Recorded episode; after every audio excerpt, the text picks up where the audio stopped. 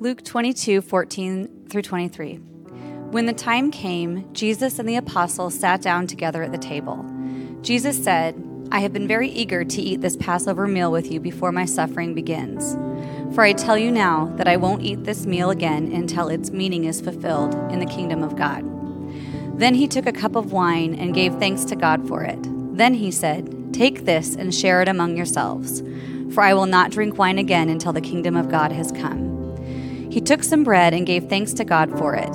Then he broke it in pieces and gave it to the disciples, saying, This is my body, which is given for you. Do this in remembrance of me. After supper, he took another cup of wine and said, this cup is the new covenant between God and his people, an agreement confirmed with my blood, which is poured out as a sacrifice for you. But here at this table, sitting among us, as a friend, is the man who will betray me. For it has been determined that the Son of Man must die. But what sorrow awaits the one who betrays him? The disciples began to ask each other which of them would ever do such a thing.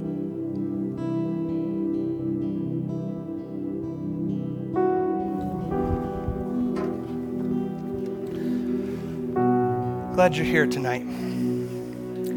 Tonight, we, uh, we gather not to celebrate an empty tomb or to marvel at an empty tomb, but we're here to reflect, and as Garrett says, to remember a bloodstained cross.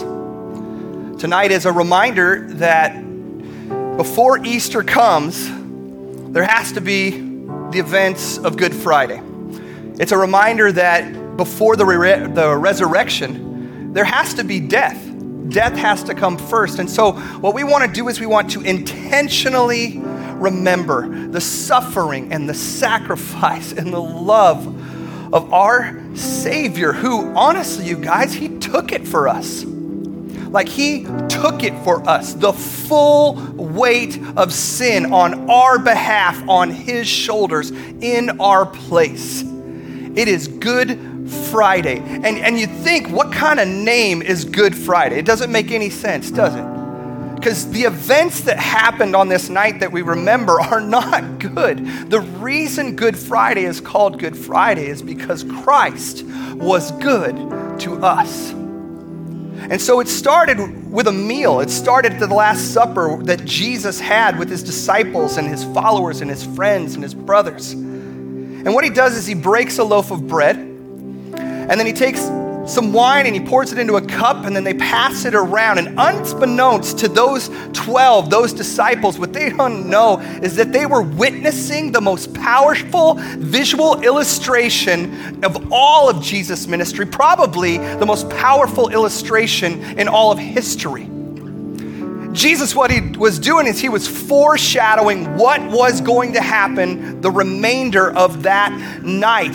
Like the bread, his body would be broken, his skin would be pierced, his, it, it would break, it would be split by the whip and the thorns and the nails and as a consequence of the inflictions that were that were given to him in his body there was blood and so he took this cup and like the wine, he poured it out in wine and he passed it around, symbolizing the blood that would flow from him that was soon to come. And as Christians, we make a big deal about Jesus' blood, don't we?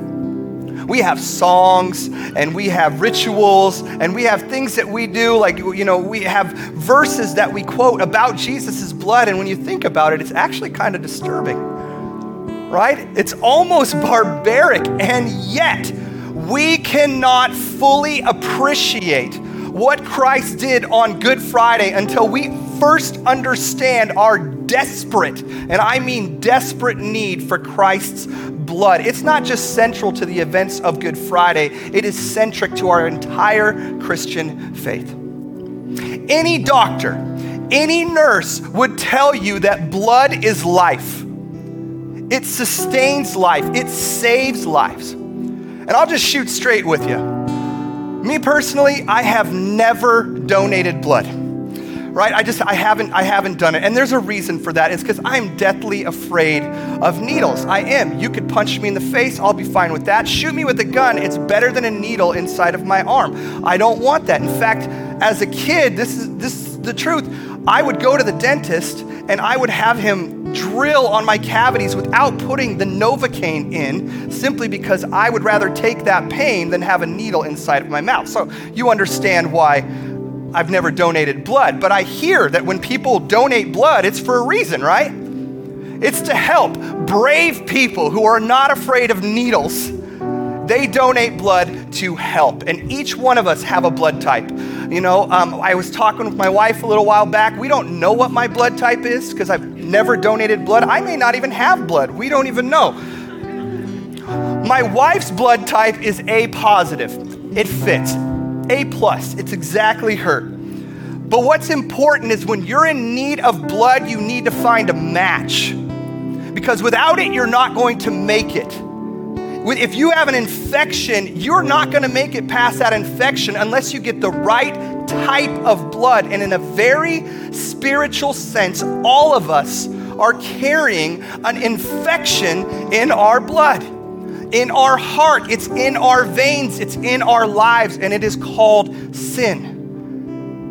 And God knew that unless there was a willing donor, a perfect match, someone with the right type, someone without infection, someone who is pure and perfect, who is willing to give us a complete transfusion, our lives would end in death and thus separation. Well, that is why Good Friday is good.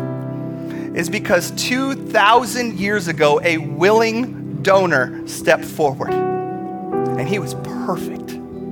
He did nothing wrong, and he had the only type of blood, the perfect match that could help us and sustain us and save us. You want to know what Jesus' blood type is? It's forgiveness. It is forgiveness. Matthew tells us this. He says, Then he, Jesus, took the cup, the cup of wine and when he had given thanks, he gave it to them, saying, Drink from it, all of you. This is my blood of the new covenant, which is poured out for many. For, here it is, the forgiveness of sin. Unfortunately, Jesus was not afforded a hospital room. He didn't get to sit in a reclining chair. It wasn't a quick poke. He didn't get a stress ball, right? His donation of blood happened on history's greatest instrument of torture a cross that is designed to suffocate through exhaustion. And Jesus said, Do this. Do what? Eat of the bread, remember the wine, drink of the wine, and when you do it, do it in remembrance of me. And what Jesus was saying in that moment with his disciples was, He said, Guys, don't forget this. What I'm about ready to do, don't forget this and do it as a reminder and remember me in this. And that, friend, is why we take communion. That's the whole point of it. It's to remember. The tragedy that we have is that sometimes when we take communion, we do it mindlessly. And we just think of it as that ritual that we go through. Tonight, I would love it if you would take communion and remember the body that was broken for you and the blood that was spilled out. And so we're going to continue to worship. And up on the side, up on the front here, is going to be open for the entire time. But there's a communion station where you can take the bread and you can take the wine. And when you dip that bread in, when you're going to take that, remember what Jesus has done for us. And so let's continue to worship Him now and know that these communion stations are open.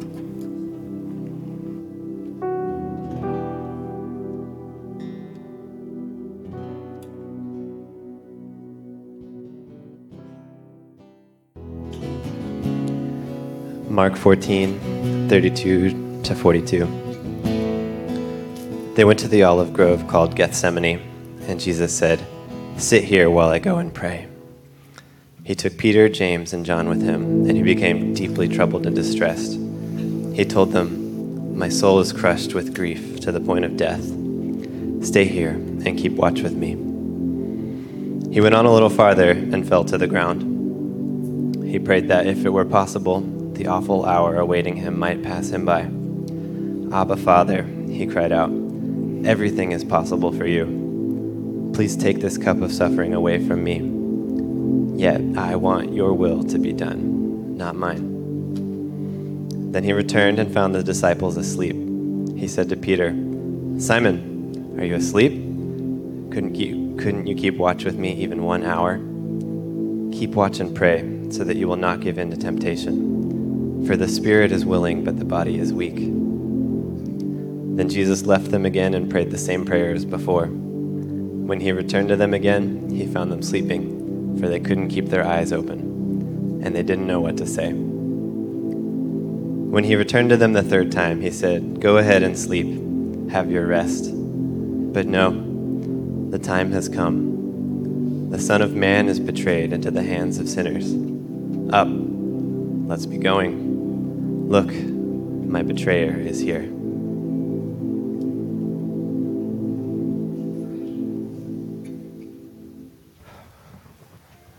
From his uh, last meal that Jesus had, he led his disciples to an old olive grove, a garden that literally and ironically means oil press, is what it means. And the crucifixion, it wouldn't happen for hours. The suffering, though, started right here, right in this place. This is where the suffering started on a heart level, on an emotional level.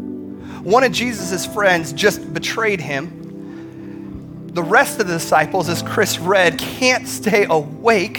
He goes back to them over and over again and says, Stay up with me, but they keep falling asleep. And he knows what's about ready to happen that Peter, one of his dear friends, is about ready to betray him. He feels alone. Jesus feels alone in this moment and he feels overwhelmed. Look at what he says. He says, My soul is overwhelmed with sorrow to the point of death. Luke's gospel says that Jesus actually began to sweat blood. It's what medical it's a medical rarity basically called hemod uh, I you know it's so funny I practiced that so I could say it right. Hematidrosis is what it is. Hematidrosis. And doctors and scientists don't uh, they don't know much about this condition because it's only ever happened in history recorded about 25 times right around in there. But what they do know is in each instance it's come with great suffering. Immense stress is what's going on. And so jesus is suffering. It started right here before the scourging before the cross. It's anticipatory grief. Matthew tells us and he was there. He was sleeping but he was there he said, going a little farther, he fell. Jesus fell with his face to the ground and prayed. He prayed this three times My Father, if it is possible, may this cup be taken, taken from me. And the cup he was referring to is the suffering that he was about ready to endure, what he was about ready to walk through. Jesus knew, because he's God, what was ahead of him. And so he's asking, Is it possible, Lord Father, is there any other way that we can get to our end goal without going this way? Can you take this cup from me? But check out what Jesus says next. It's amazing. He says, Yet, in spite of or in light of this cup, yet not my will, but yours be done. Wow. Friends, that, in my opinion, is the hardest prayer anyone could possibly pray. It requires complete trust, it requires courage. Jesus basically laid down his preference, his life for us, for me, for you. And maybe you're here and you believe in God. Maybe you've believed in God for a long time and you've been following Him for years. But have you placed all your trust in Him? Have you put it all in front of Him? Because you think, I can manage it on my own, or I can take care of this, or I can take care of that. Maybe tonight it is time to do exactly what Jesus modeled, and that is to say, Lord, not my will, but your will be done. Not my will, but your will be done. I can tell you from personal experience that's the hardest prayer any of us can pray. It is laying everything down, all of our needs, all of our wants, all of our desires, every bit of ourselves, and saying, Lord, I trust you more than I trust myself. I trust where you will lead me, where then I can take me. I can't handle this. And maybe you're here and you're like, no, I can't handle what's going on in my life. And it's a scary thing to say, hey, I'm going to lay it at your feet, Lord. It's not my will, it's not what I want. And I don't know what your circumstance may be. But maybe tonight is it. Maybe it's time to simply lay it down and say, Not my will, Lord, but yours be done in every aspect of my life. Not my will, but your will. Not my will, but your will. Not my will, but your will. And so here's how we're going to respond to this. Let's take an opportunity to pray. And you can pray in whatever way that you desire. In fact, if you need to get up and you need to move to the aisles or even come down to the front here, to the altar and kneel, feel free to do that. If you need to pray with someone, I'm actually saying go ahead, tap the person next to you and say, Will you pray with me? We're a family. If you want to stand up and raise your hands and pray and say, Lord, I give you it all. Symbolically, I drop it, I surrender, not my will, but thy will be done, then do so. Over this next song, as we sing it, my request, my desire, my hope for you is that you would simply lay it all on the ground. You'd lay it all at his feet, as Jesus Christ did for us when he said, Not my will, but your will, Father whatever it takes. And Jesus knew what it took. And it took a lot, it took his life. And so let's continue to remember and to worship. And let's pray to him now. And I'll say it one more time Not my will, but thy will be done.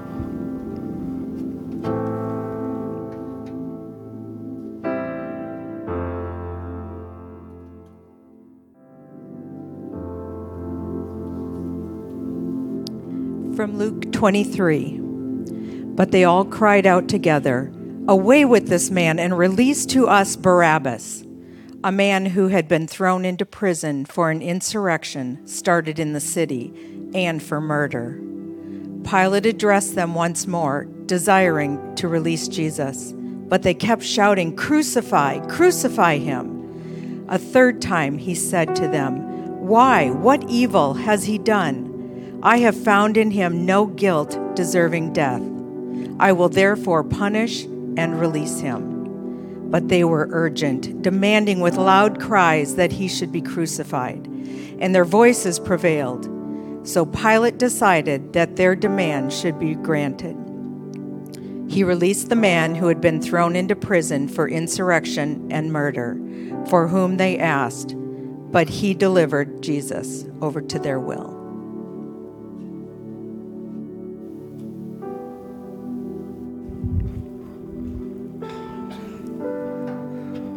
Eventually, we find Jesus standing in front of the Roman governor Pontius Pilate and a hostile crowd. And the crowd is asking for two things.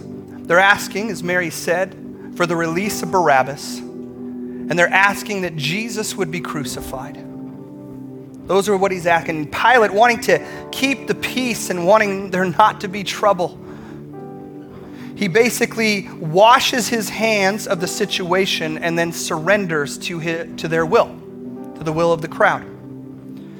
And so on Friday, on Good Friday, from early in the morning till 3 p.m., Jesus took beatings. He took relentless mockings and he went through utter humiliation. People treated him, Jesus, the author of love and the author of life, like garbage like a sinner, like a criminal. They spat on him, they pulled out his beard, they made a fake crown of thorns, and they stuck it on his royal head. They eventually threw a wooden beam on top of his back, probably weighing around 300 pounds, and they whipped him like a mule to carry this beam up a hill called Golgotha, which means place of the skull. When they got there, they didn't hesitate. They laid him down on that beam and they drove stakes through his hands, his wrists, and then through his feet. And then they raised him on a cross for all to see and to watch as he labored for each breath. In order to breathe, he had to push down on the nails and pull up to grab a breath. And then if he let down, he couldn't breathe. So he had to push himself back up in order to get the breath that he needed. Do you know what the second most shocking verse in the entire Bible is? I share this every Good Friday. This is it. Isaiah 53:10 says, "Yet it was the will or the desire of the Lord, of the Father, look at this, you guys, to crush him and to cause him, Jesus, the Son, to suffer. I can't comprehend that. As a father, as a dad, I can't comprehend that. I can't comprehend the idea to allow even my children to experience suffering. I try to take suffering away from them. And yet, the Father literally puts down his good and holy and perfect Son. He lets him go down there to be murdered, to be mocked and ridiculed. Why would he do this? Why? Well, the answer is found in the most shocking verse in the Bible. Do you know what that is? For God so loved the world, that's us, that's me, that's you, that's all of us here. That's every human who's ever existed. For God so loved the world that he gave his only son, his one and only son. The answer is for love. Love, love, love. The ultimate will of the Father was love. That's why. Friends, I am convinced that the cross, which was designed for an instrument of torture, has become the most powerful symbol of love this planet has ever seen. The most powerful symbol. It's amazing what Christ did on that cross for us. I want to read one more verse, but please forgive me if my version is a tad different from yours. Here's what it is Isaiah 53 5. It says, He, being Jesus, talking about Jesus, was pierced for Jake Gertza's transgression. He was crushed for Jake Gertza's iniquities. Friends, it's right there. It's my fault. It is my greed and my sin and my selfishness and my shame. It was my burden to bear. But the verse goes on. It says, Upon him, Jesus, was the punishment that brought Jake Gertza peace. And by his wounds, Jake Gertza uh, is healed. Friends, if I could, I would come down and I would read that verse to you, just me and you. And I'd put your name in there, Kathy. And I would read it because it's that personal. And Dave, I'd put your name in there because it's that personal. I'd come down to each and every single one of you if I could, and I would read that. We are healed. You are healed. I am healed by his wounds and his stripes.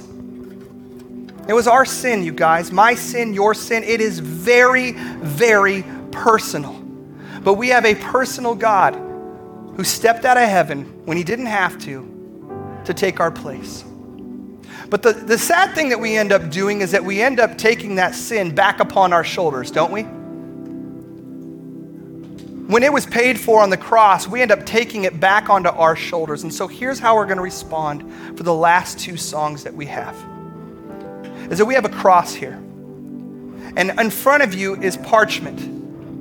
And you can write on there, I want you to write down the burden, the sin that you keep picking back up that Christ has already given his blood for. And you may have done this at another church or in another place, but I want you to write it down on that piece of paper. And over the next two songs, you can come up here, there's hammers and there's nails, and you put it on here so it'll stay on here. When Christ took our sin, the sins of the world, it was everything, every sin that had been done and every sin that will be done. There's no reason for us to pick up the habit again. We are new creations in Christ. And so let's do that. Let's respond in that manner. Let's write our burdens. Let's write those things down and say, Lord, I want to give you this. I don't want to pick it up anymore because His blood, His beautiful, precious blood, covered it. Friends, that's why Good Friday is good because He was so good to us on that cross. And so let's respond in that way now. Let's worship Him and thank Him for what He has done. And let's put our sin on the cross and never pick it up again because He's already taken care of it. Amen? Amen. Let's continue.